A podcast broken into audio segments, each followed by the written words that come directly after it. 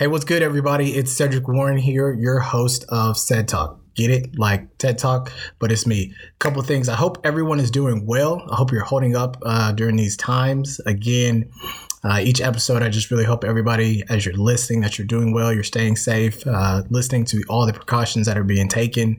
I know some states are starting to reopen, uh, but I hope that uh, a lot of these governors and government officials use common sense and realize that it's probably not the best bet so far. So, um, big shout out to my last couple guests, Hamilton Grant, two weeks ago. Uh, shout out to my co-host for being on, Justin, last week as we talked about the NFL jerseys. I hope, really hope that you uh, enjoyed that episode. It's a long one, but if you sit through it, I think you'll really enjoy it uh, as well. So.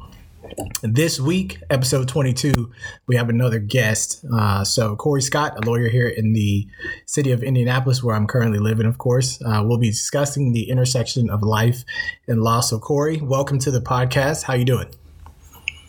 Doing pretty good. Thank you so much for having me. Really appreciate it. Yeah, yeah.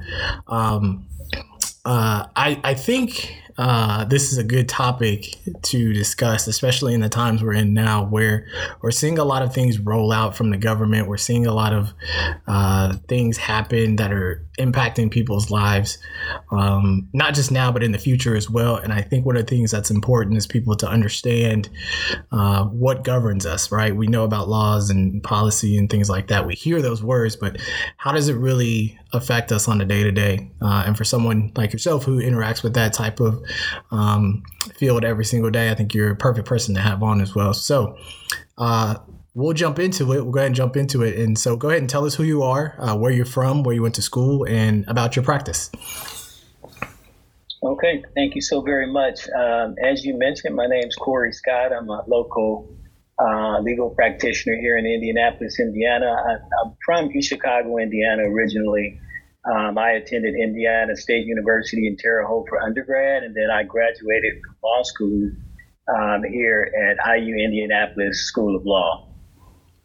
And in terms of my practice areas, uh, my main calling is criminal defense. I do some bankruptcy work and do some personal injury work as well. Cool. Great, great. So, what uh, got you into law? Was there a moment or experience that made you say, "Yeah, legal practice, uh, being a lawyer, that's something I want to do"?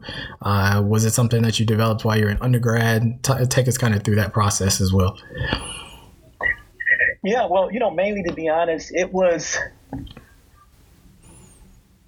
growing up. Um, I had people in my life, uh, both in my family as well as people that were friends of the family that were, um, how should we say it? I guess on the wrong side of the law, so to speak. Mm-hmm. And so I had some exposure to the legal system at a very young age.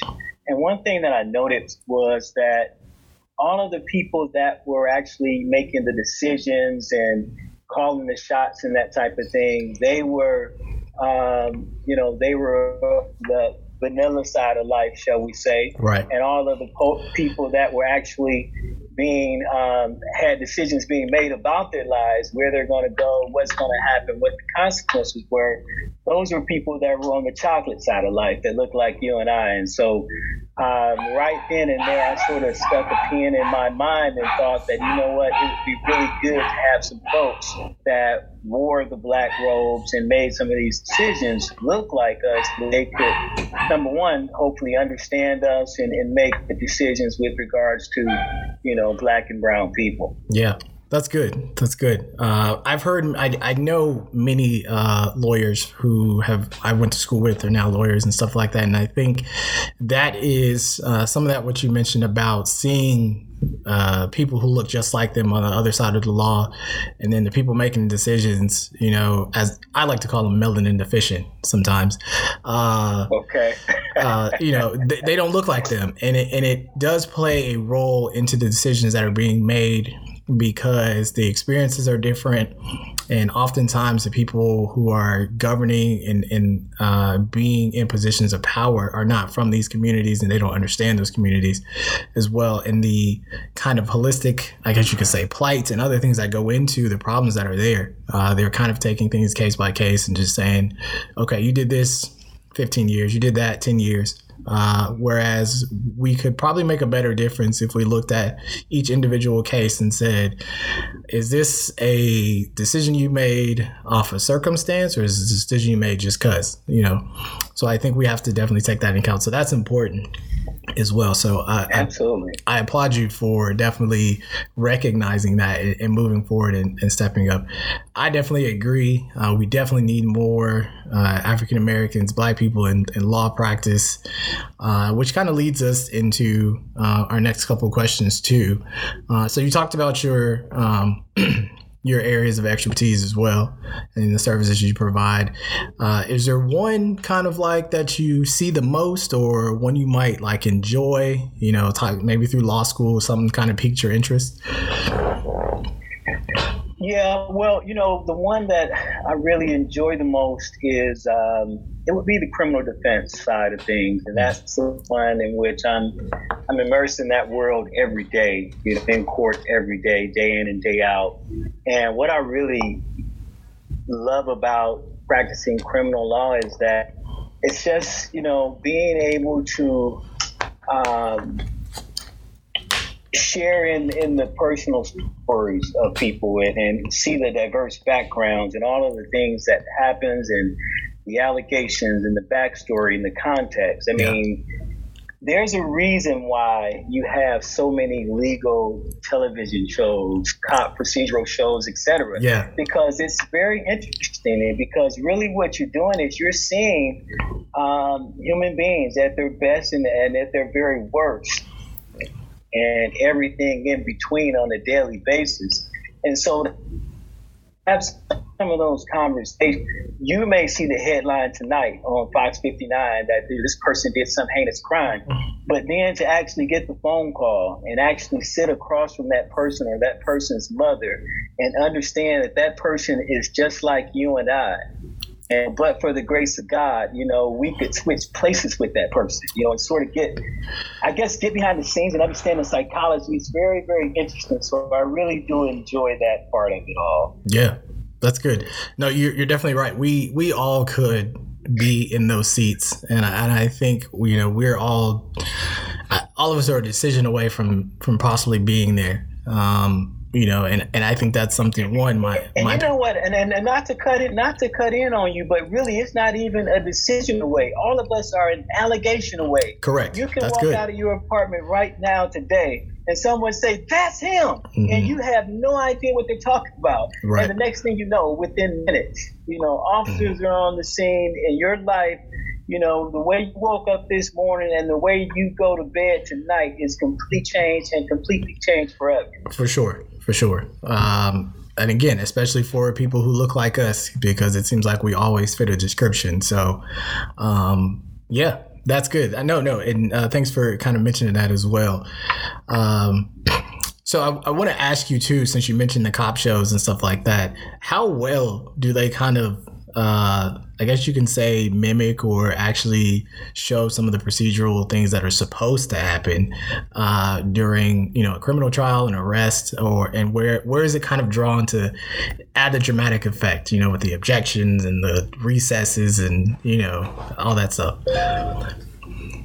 Well, you know, it, it, really depends on on which show you're talking about. Um, if I were to raise up the best example in terms of being true to life and, and really um, something that really um, is very, very close to real life experience, I would offer up The Wire as the uh, one that's most like what I see on a day basis in terms of the behind the scenes, you know, the conversations that may occur in judges' chambers and what happens, you know, uh, between the prosecutor and, and, the defense attorney, that type of thing. I would say that The Wire offers, offers up a very very real, um, you know, example as to what happens now. Of course, it's still Hollywood to a certain extent, but when you talk about those types of shows, that's one that really gets as close as possible in terms of like giving you a real glimpse into that world. Cool, cool. I've only seen a few episodes of The Wire. I've heard it's a fantastic show. Um, my brother has watched it, and I've heard other people kind of go back and rewatch it. So uh, I'll definitely have to check it out as well. Oh, um, absolutely! It's, it's a classic for a reason. Okay, and it's one of um, I promise you, you will not regret it. Okay, yeah. In I'll, fact, once you go and check it out, I'm sure you'll want to just keep on watching it all the way through. So, yeah, um, it's a very good. For sure, for sure. Yeah, in these uh, quarantine times, we're definitely able to watch a lot of TV shows, so we have the advantage. Uh, I actually just found out today that my job is actually going to be um, staying telework completely until at least May 15th now.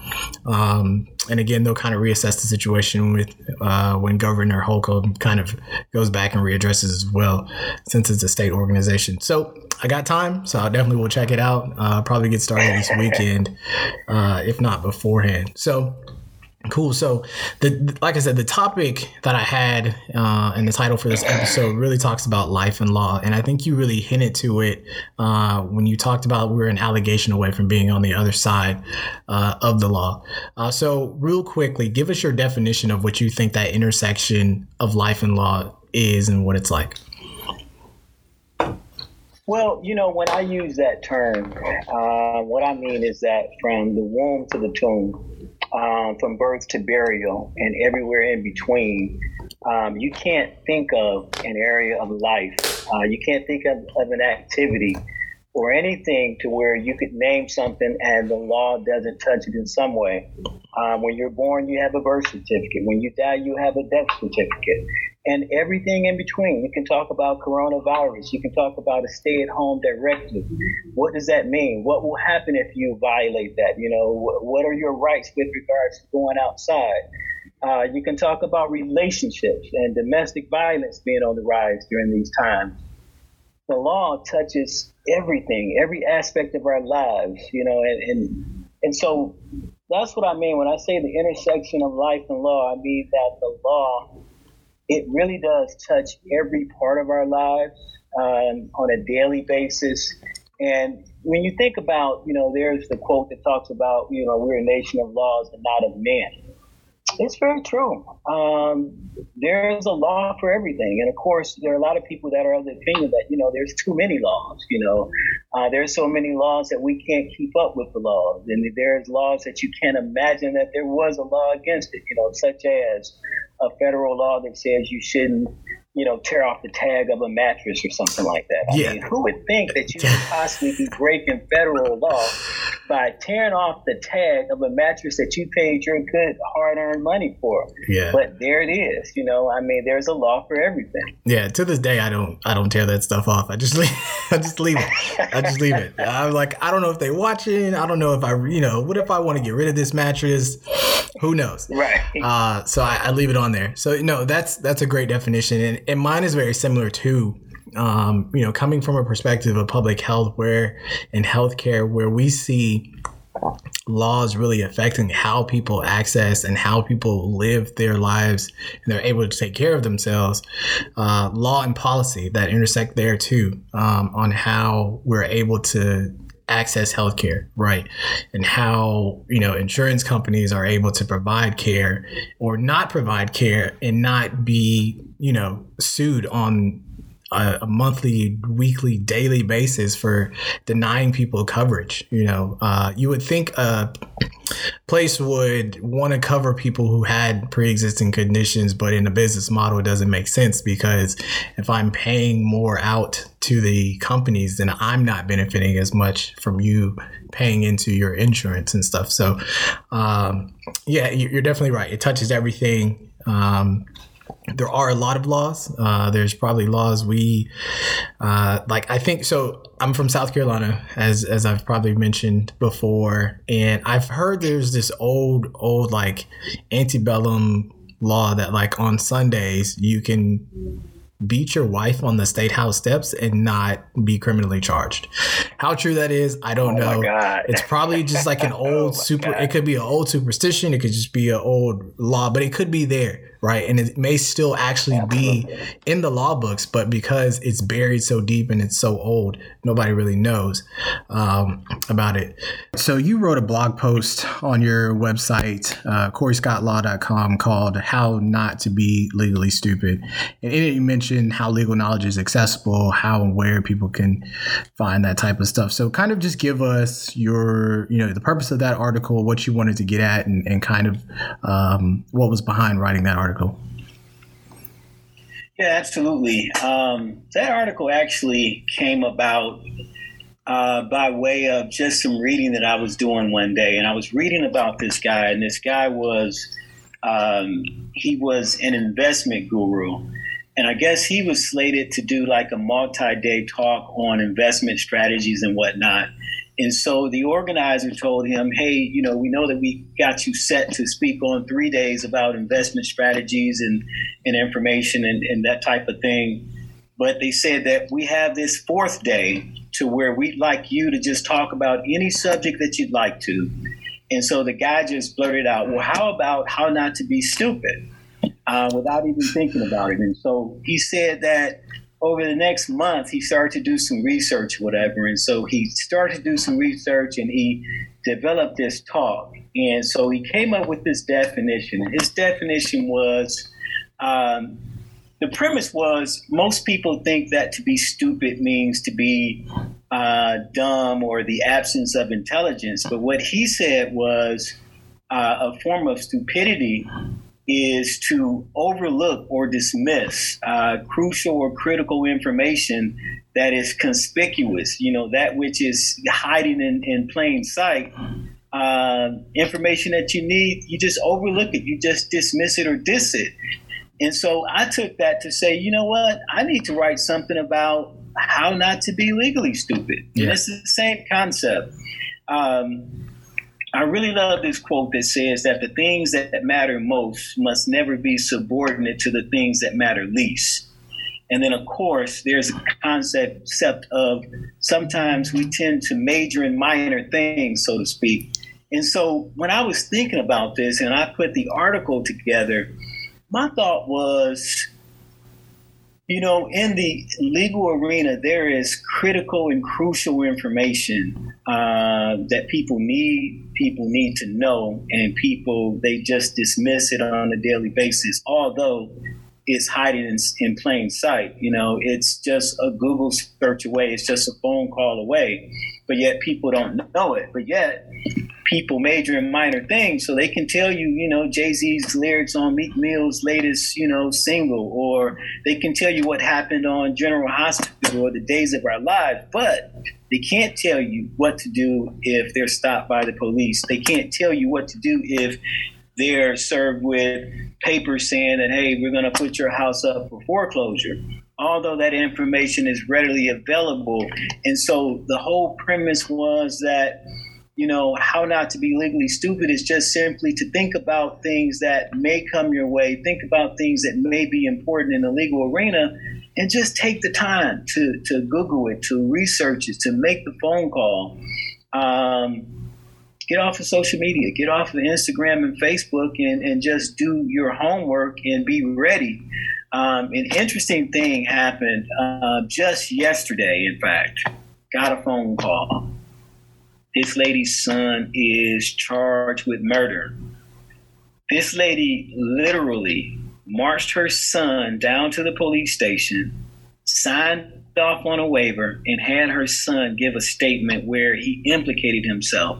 He mm. placed himself at the scene of a murder. And now he's locked up. And she calls me and she says, Mr. Scott, I need you to represent my son.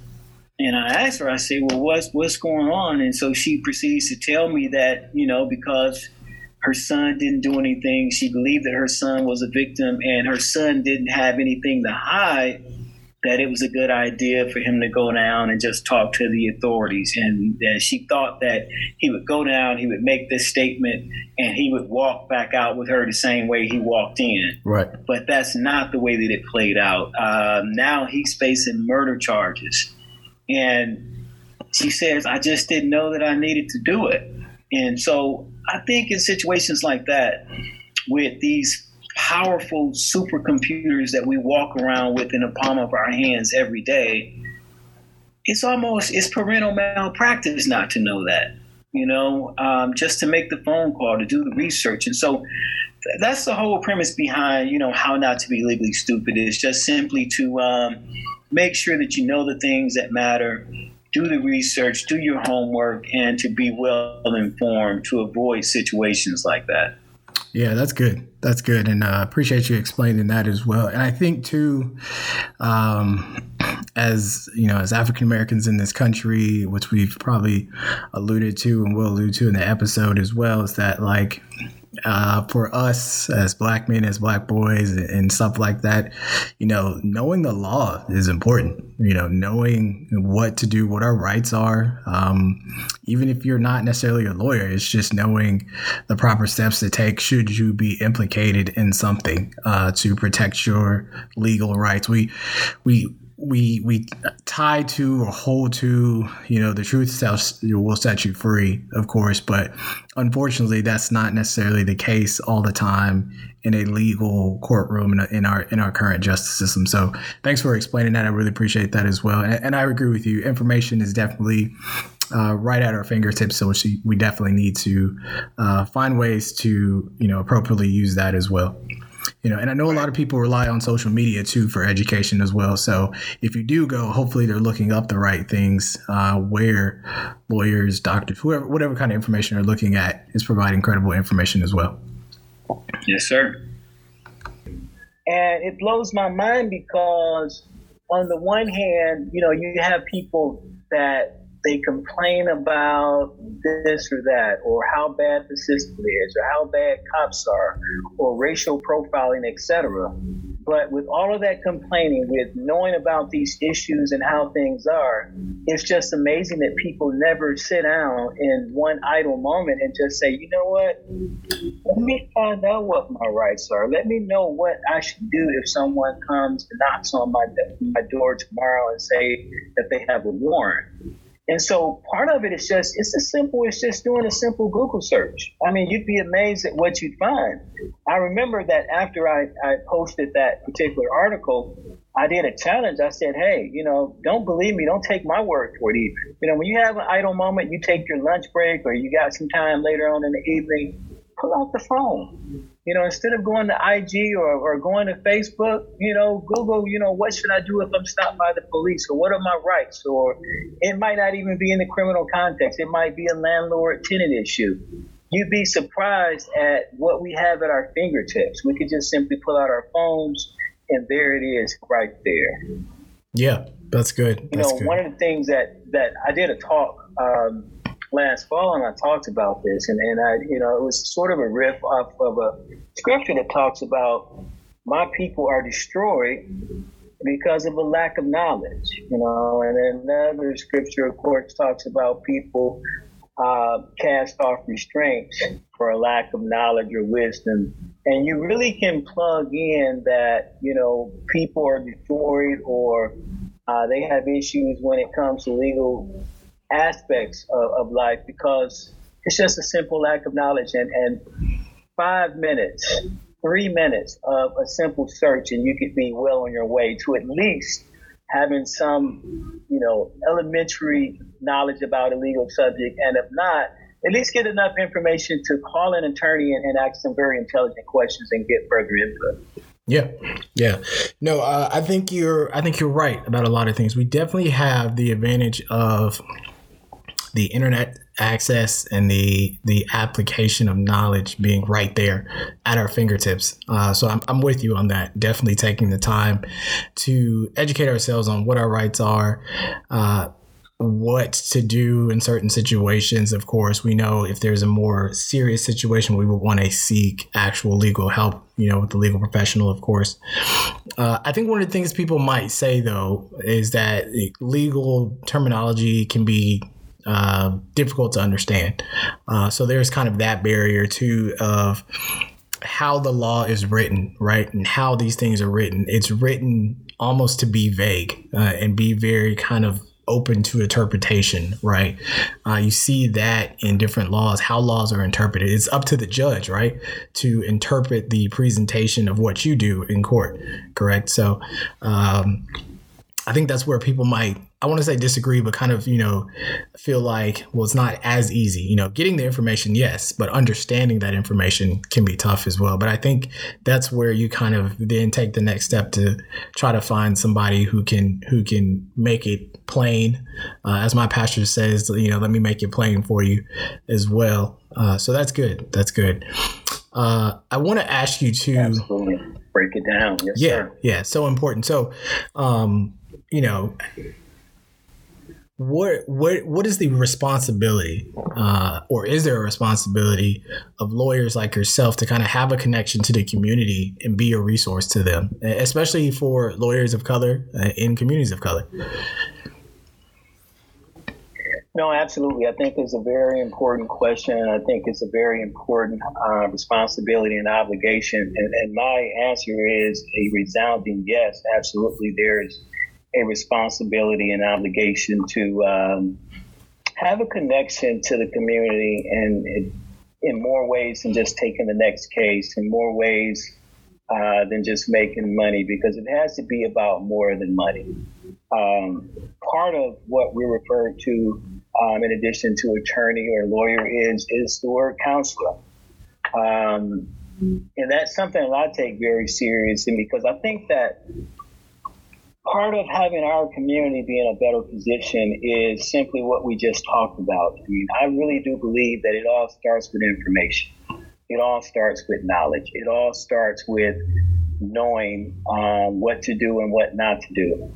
Um, you know, I like the, the phrase that says, you know, um, with better information, we can make, make better choices. And with better choices, we get better outcomes. Yep. The old canard says that had I known better, I would have done better uh, that type of thing. And so it's one of those things um, where I think one of the main obligations of lawyers is to, and it goes back to the whole thing about how not to be legally stupid. Um, part of it is even when people don't take the time to actually search and seek out the information, I think as lawyers, those that are in the know, it's our job to, you know, volunteer some time. You know, I've done. Yeah. Um, whether it be a keynote, whether it be serving on some panel, whether it be doing something in, in churches, that type of thing. I've done all those things.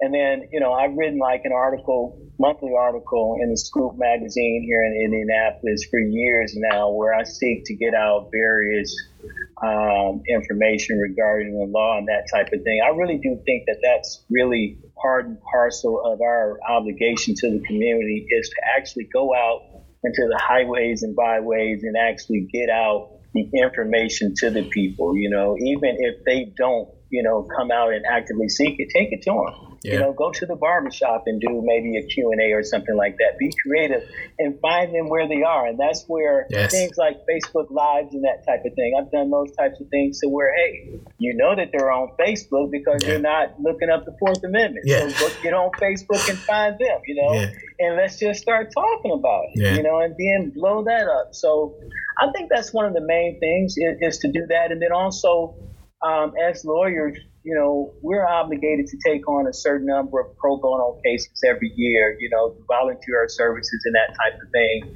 uh, to people when we find people that are deserving.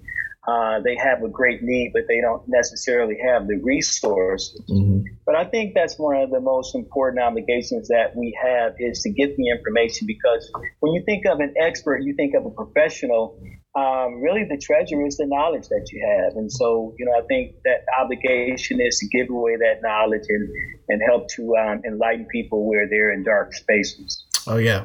Yeah, that's definitely important. And, and I love what you said about going to them, right? Uh, meeting people where they are.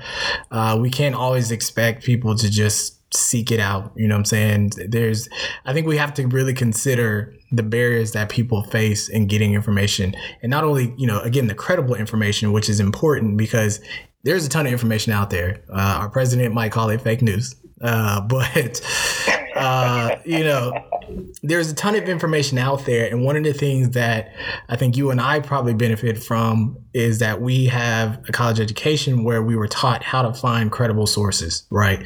What organizations, what companies, what articles are credible for information that you can then digest and then regurgitate or seek out and, and explain to other people as well. Because anybody can throw up a website and say, I'm an expert in law, and if the police stop you, punch them in the face and they can't do nothing, right? You know, anybody can anybody can say that. Right.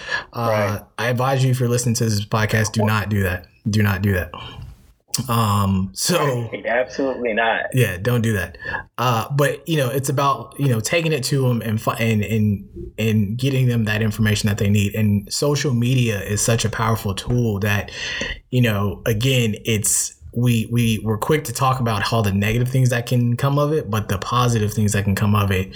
Um, are so great too. I know myself, I've connected with people for uh, my nonprofit work that I do, uh, working on boards. I mean, there's just so many resources through social media that are there too as well. So I agree with you. I like taking it to them, the barbershop. I mean, salons where we as Black people, people of color congregate, you know, uh, get Absolutely. to know the people in there because the people that might be sitting next to you in your office uh, could be the kid who goes to the barbershop, could be the barber, could be this uh, woman who's in the salon chair. Um, and I think getting to know them and really helps not only you uh, when you're trying to, to defend them and, and, and make sure they're okay. Um, I think it also just it it it gives a greater connection to the community, and they know that they can seek you out too as well. Um, so I think there's definitely some some great uh, things that you mentioned there as well. So uh, you mentioned Scoop Magazine. I was going to bring that up too. Uh, so just tell us a little bit about that and how long you've been doing with that, and um, some of the things you've talked about in your in your articles. Yeah, um, Scoop Magazine, you know, I can't say exactly how long I've been doing it. I, I know that it's north of five years for sure. I may be just shy of maybe 10 years writing this monthly article. And so, as you might imagine, uh, that length of time with a monthly article, I've touched upon yeah. almost everything that you can imagine. Yeah. Um, from criminal law, from bankruptcy, some things have been commentary. I've had uh, short stories that I've written um, as a form of edutainment, you know, trying to educate folks and, and uh, entertain them as well. Yeah. Uh, just trying to hit them where they are, so to speak. So um, I've talked about a little bit of everything. That that mm-hmm. catalog goes way back, uh, eight or nine years now. So it's something I really enjoy because I've always uh, enjoyed the written word. Yeah. And so um, I can certainly tell you that I've been approached by so many people, um, and, and, that's where I get encouraged that, that tell me that, hey, you know, I read your article, or they look forward to the article. And not just people either in terms of citizens, but a lot of my colleagues, you know, tell me that they, they read the articles and that type of thing. So um, it's been a blessing to me, and I know that I've gotten a lot of good information out into the community through that medium as well. Yeah, yeah, that's good. That's good. Uh, and again, providing resources to people is the biggest thing we can do, right? Um, old saying, "I can lead a horse to water, but I can't make him drink." Of course, but uh, if there's no water to drink, what what can you do, right? Um, so definitely, definitely getting people the information they need, right? Setting people up to be their absolute best, and and that's a lot of things when I talk about on the show. And a couple episodes ago, I did the kind of open letter to America after the coronavirus, and realized how many things were being exposed. Uh, again, as you talked about legally, everything being touched with people not having access to care, being denied care. Uh, people who are vulnerable are already going to be uh, affected even more uh, as well. So I think we have to realize that we have to get people the the tools to be great and to create an equitable system. Everybody has to have the access to the same quality of information, healthcare, everything else as well, education. Because um, it's one thing just to give it to somebody, but if it's not the same quality, then you know what's the use, right? I can build a hospital in a small rural town, um, but if the doctors are subpar, if the the equipment is subpar, then what good is it doing um, compared to the hospital that's built into the major city? uh, where there's more affluent people as well. So yeah, that's definitely important. Uh, a couple more questions as we keep going. Thanks again for for rocking with me today. Uh, tell me about, and you, you may have talked to this too, but what do you think lawyers can do like outside of legal practice uh, to kind of help the community too? I mean, is there I don't know, maybe going into schools or anything like that? You know, what are some of the things that you think or think can be done more of as well? Yeah, you know, outside of the law, I think it's just certainly in our community, um, there's always a great need for um, good, positive uh, black male role models. Yeah. So whether that be being a uh, big brother or going into the schools or being a coach, I had a opportunity a few years ago to you know coach some uh, second graders in football, and it was really a very enjoyable thing uh, just to be able to interact with those young men on that level and uh, you know uh, meet their parents and and to instill some values in them, uh, some life skills that are that of course were taught through the lens of football and that type of thing and teamwork and attitude and that type of thing. So that was a blessing.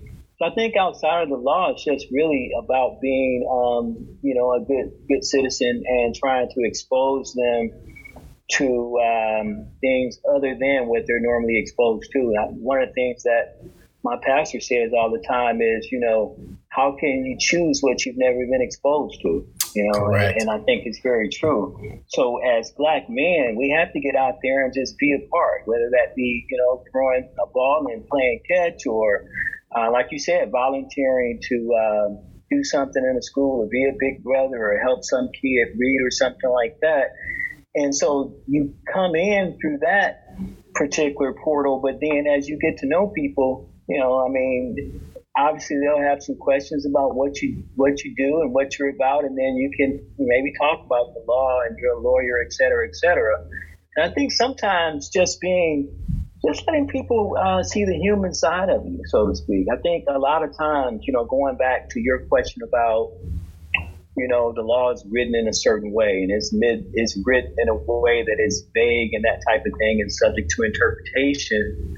I think a lot of times professionals, and not just legal professionals, sometimes we hide behind suits and big words um, instead of just speaking in plain speak. You know, yeah. one of the articles that I wrote one time was um, it talked about you know not having any million dollar words and no legal mumble jumble because I can tell you that there are so many times when you know folks go into court and we'll be in court for an hour or two hours. And then when we get out, the first thing they say is, What just happened in there? Because they have no idea what the whole is about and what folks are talking about.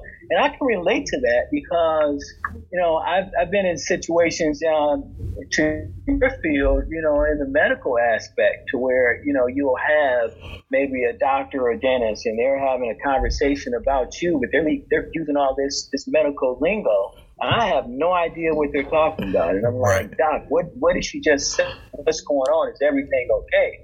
So to speak. Um, so I think part of what we can do outside of the law is just to be good old down to earth human beings and then let people the other side of us, not always being so buttoned up and serious and that type of thing.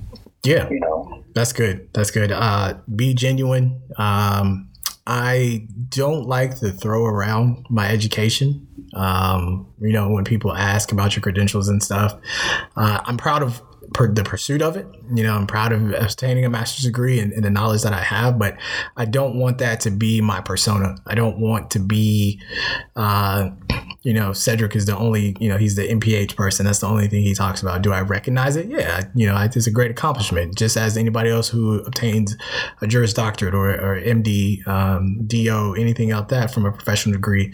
Uh, but I, am with you. We need to not necessarily hide behind that um, and recognize that we're still people too. Uh, Uh, we still make mistakes. Uh, there's things we don't understand. And I think we can grow this communication and grow this connectivity to the community if we start to do that. If we let our hair down a little bit and say, yeah, I'm a doctor, but, you know, I'm from here. I'm from this community. I'm from the city. I know the problems that are faced uh, in this community, or I'm from a similar area. And while you know I did obtain this education, this formal education, you know I still have a connection to you know who I am and where I come from. Uh, and I think from a medical standpoint, that's huge because people want to recognize one uh, that you're a person too, and they want to see people who look like them um, while they're you know getting treatment as well. And I think uh, it's probably the same for anybody who is going through legal troubles. They want to possibly see somebody who looks like them, you know. Um, so I want to uh, wrap up with a couple more things. I just looked up on the American Bar Association's website um, about race and ethnicity. This is from 2009 2019. The amount of African American lawyers has pretty much stayed the same at five percent uh, across the board, where we see white Caucasian is around 85 with a slight change over the t- last 10 years. Uh, is there a need for more African American lawyers and, and legal professionals? in your opinion? Oh, absolutely. Um, absolutely. I wasn't familiar with those numbers that you just cited, but just anecdotally, um, I can tell you from being in the courtrooms on a daily basis, um, there's a great need. You know, there is a great need, and it really does matter. And it's not always about just race or anything, but, you know, as you just alluded to, um, there is something to being able to look across a desk or see someone in a courtroom that looks like you, uh, that can speak the same language, so to speak, and, and that at least you have an idea that that person may be able to relate to your particular experience. So I think that there's a very great need. I'm kind of troubled to hear that, you know, the numbers aren't going up and they're not increasing, uh, but uh, there is a great need. There is certainly a great need for more lawyers and more people to be in the legal profession. And then beyond uh, more lawyers, just as citizens, we need to do a better job of participating. So when you get that notice that says, hey, we need you to be a juror. Yeah. You need to get yourself down there and yeah. be a juror because yeah. who knows? It may be your son. Who knows? It may be your daughter. And guess what? If people that look like us, they don't get down there and fill those seats, it's going to be very difficult to have a jury of your peers because your peers didn't bother to show up. Right. So that's something that I see a lot of. Um, there's just a great need, you know. Um, I can go down there to that jury pool on any given day, and you can see that we're not fairly represented in terms mm-hmm. of prospective jurors. And so when you start off with um, a marginal number of prospective jurors, then you know that the odds of getting um, a very representative jury, I mean, it, it's very difficult to do. And so yeah. um, that's a great need as well. And we understand that um, certain we can't in the living room and holler about, oh, there goes another bad decision again, you know, that mm-hmm. type of thing when we had the chance to be a part of that decision. For sure. Um, and we didn't take it. So. For sure for sure. I uh, have not been called for jury duty yet, uh, but I would definitely go when that time comes. if that, uh, you know, I know p- people who've been called actually multiple times, but I have yet to been get that summon yet. So I hope I didn't necessarily jinx myself, but you know, uh, I will definitely go uh, when that time comes because I do know the importance of that and how that decision can definitely, you know, affect someone's life again. So, uh, yeah, it's very important. I, I, actually had the experience of being a juror. Actually, um, I was surprised because I thought for sure they would get rid of me uh, the moment they found out that I was an attorney, but they ended up keeping me on the jury, on the jury, and um, I served as a foreperson. It was for a civil matter, of course, mm-hmm. but it was very, very interesting just to be on the inside and to. Um, listen to the evidence and then know what happens behind those closed doors. Um, mm-hmm. And I was really shocked, to be honest, at, at what I heard and some of the things that people uh, took into consideration how well or how how bad they actually followed the judge's instructions. It was very uh, it was yeah. very informative. I can tell you that. Yeah. Yeah, and I think too, uh, as we talk about it, I mentioned race, of course. That's easy, the first thing we see with people, but there needs to be a greater diversity in experience too, because that plays a lot into decisions that people make, right? Uh, you and I are both African American, but our experiences are different, right? Uh, so you how you perceive one uh, episode or one thing uh, may differ from what I what I uh, perceive it as because of our experiences. Uh, so those things are important too, right? So I definitely agree with you. Is just a greater diversity among experience, race, age, ethnicity, uh, all throughout the lawyer ranks, of course, and then of course those participating in, in juries as well. Um, because, like you said, it's a trial of your peers, and you want your peers to be well represented. Uh, you know across the board. It could be a 22 year old who's you know on trial, and then there's a 22 year old uh, in the jury pool, you know, and they understand what it's like to be right. 22 in this you know this day and age. Uh, so that could benefit that person. So. Definitely cool. Well, I uh, appreciate all the information you have given. I appreciate you being on and talking with you. I have one final question, and uh, if you can answer this, um, who is your hero? Or your legal kind of role model or something like that? Yeah, you know, um, well, I, I, think of a couple people that come to mind. Uh, certainly, there's a great, um, great Johnnie Cochran. Uh, certainly, uh, is one of my legal heroes. Just the way that he handled himself and um, just how I remember just watching him operate in the courtroom and just having just a sense of just pride. Uh, just to see this man standing up and advocating and uh, just making a difference in the way that he, he did. Um, and then um, a more personal hero of mine on the legal side would be uh, Gerry Spence, who's a very uh, renowned attorney as well. And he's my legal hero. I mean, certainly I've met him, I've gone to his trial college and that type of thing, but he really advocates being a lawyer that's really uh, down to earth and in touch with the people and being someone that really can connect with people on the heart level, so to speak.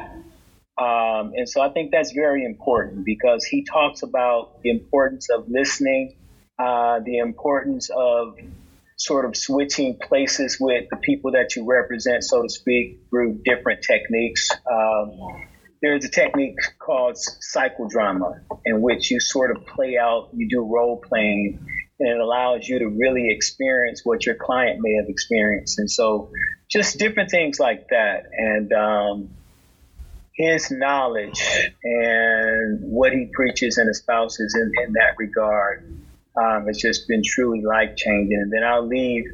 Uh, there's one other person that really impacted me as a young attorney. Um, when I got my first office, when I went solo for the first time, uh, for a period of time, I was office mates with a bunch of, uh, of veterans. I mean, these guys had been practicing for like 25, 30 years apiece. And here I am. I had fresh out of law school uh, wet behind the ears and that type of thing. And one of my um, legal mentors, I'll never forget, uh, he told me something that has stuck with me. And he said this He said, Corey, he said, we don't practice law, we practice people. And um, that really has stuck with me. And it really has been something that I've taken with me um, every day into the courtroom, every experience in terms of practicing law, and it's something that has made a great difference in my life as a lawyer. That's good. I like that. I like that quote as well. Uh, I said that was the last question, but I actually had a follow up now since you mentioned that. Uh, what? Tell just give us like your experience about going out on your own and, and starting your own firm. Like, what was that like? Uh, was that something you always wanted to do, uh, or was it you know kind of like again seeing somebody do it and thinking I could do it too? You know, it was something uh, that I wanted to do, um, and I was blessed to be in a situation to where I, sort of do it on a part-time basis first, uh, because I spent years uh, with the Public Defender Agency, and so um, while I was with that agency, I was getting a lot of day to day experience doing trials and that type of thing, but we could also take cases on the side. And so what I did was while I was still at that agency, um, I opened up a little office. And when I say little office is really the, the way to describe it. I mean, you barely could get my little desk in there and the chair. Um, but I'll never forget it. It was on Monument Circle. I had this little office and I opened it up. And um, so that was really great because it allowed me to sort of test the waters. Yeah. But what happened was eventually um, the folks in the agency said, hey, man, you know, you guys are, you know, you're here, you're there.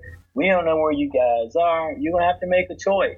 You know, either you're going to stay with the agency and do the agency thing, or you're going to go out on your own. And um, I chose to go out on my own because at that point I was starting to get more and more momentum. I was becoming more known in the community, and I was just about making about the same amount on my own as I was at the agency. And so um, that gave me the confidence that it took to go ahead and test the waters, and I haven't looked back, and um, I haven't had a day of regret. That's good. That's good. Good, good, good. Well, that's a great story, and uh, I, you know, I, I, wanted you to talk about that too for anyone who's listening. Like I said, I do know a lot of uh, people I went to college with who are now lawyers. Uh, they tune in, so if they're thinking about it, you know, go for it. Uh, if you want to, if you can follow the same situation where you can do it on a part time basis first, do that uh, as well. So that'd be great. Uh, Corey, I really appreciate you being on. I've enjoyed our talk. Uh, definitely would like to have you back on. I'm pretty sure life will uh, and just national happenings will definitely bring us back uh, to a new topic that we can definitely get into the legal aspects of. So definitely appreciate that as well. For my Indiana listeners, um, you can also go to Corey's website. He can be found at www.coreyscottlaw.com. Uh, again, appreciate you and thanks for being on.